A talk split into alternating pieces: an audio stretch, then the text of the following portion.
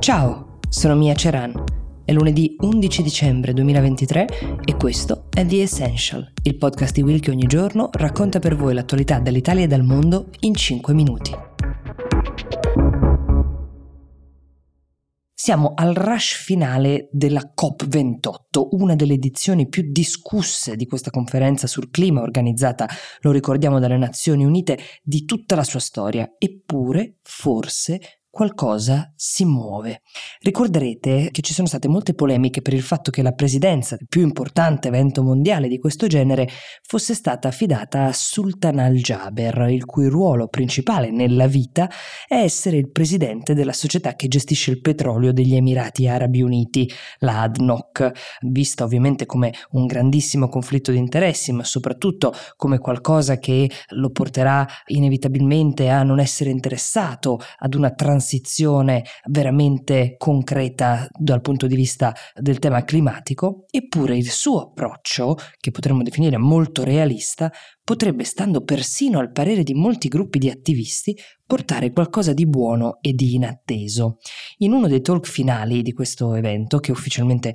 si chiude domani, Al-Jaber ha proposto la formula del Mehlis, è il nome che viene dato a una riunione tradizionale degli anziani negli Emirati, alla quale tutti i paesi si dovevano presentare con delle proposte concrete sul tema dei combustibili fossili, cioè il cardine del problema. Voglio che tutti arrivino con delle soluzioni flessibili e aperti ad accettare i compromessi, ha detto Al-Jaber prima di questa riunione. Niente dichiarazioni preparate e posizioni preconfezionate nel nome del bene comune. Allora, le conversazioni si erano arenate proprio sul dibattito su se si potesse gradualmente ridurre l'uso dei combustibili fossili, mantenendone quindi una parte, soprattutto in favore di quei paesi in via di sviluppo che non hanno le finanze per investire in rinnovabili e si affidano ancora tantissimo al petrolio, o se bisognasse bandirli interamente. È una posizione quest'ultima che effettivamente se dovesse passare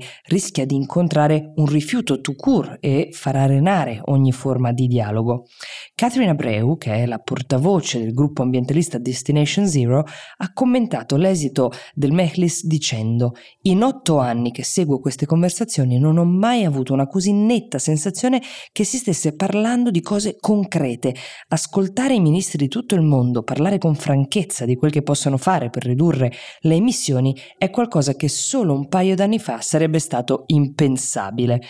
Da questa conversazione in particolare è uscito che sì, è necessario ridurre le emissioni e investire in energie rinnovabili per tenere fede agli accordi di Parigi, ma si è anche detto che l'impresa è enorme e che richiede che i paesi più ricchi si impegnino dal punto di vista finanziario per sostenere questo processo, soprattutto per i paesi in via di sviluppo, per adeguarsi dal punto di vista delle tecnologie e delle infrastrutture necessarie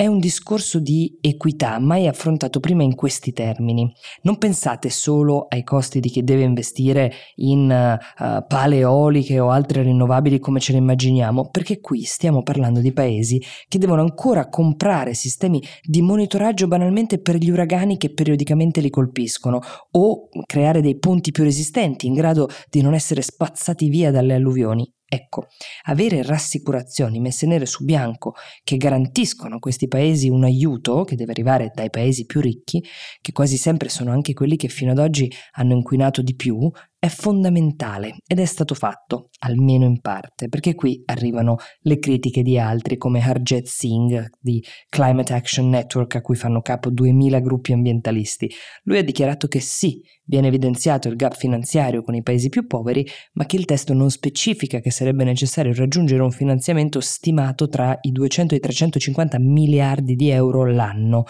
Invece la possibilità di avere come obiettivo l'eliminazione completa dei combustibili fossili come fonte di energia è ancora sul tavolo, ma c'è una profonda ritrosia, soprattutto da parte dell'Arabia Saudita e da altri paesi ricchi di petrolio. Ma qui Al-Jaber ha garantito che lui stesso sta lavorando in prima persona per cercare una mediazione con l'Arabia Saudita e cercare di sbloccare lo stallo a cui sono arrivate le trattative. Sia chiaro, dietro a questo blocco compatto di paesi ricchi di petrolio e non solo, si nascondono anche delle nazioni come gli Stati Uniti, la Cina, l'India, persino l'Europa, secondo molti analisti, nazioni pronte a fare discorsi molto edificanti, altissimi, sapendo che il risultato finale verrà alla fine vanificato dalla forza di altri che si intesteranno l'etichetta di cattivi. Quel che è certo, e forse diverso questa volta, è che Al-Jaber è intenzionato a portare a casa un risultato concreto, forse clamoroso, anche per una questione personale, per essere ricordato come il presidente di una COP che,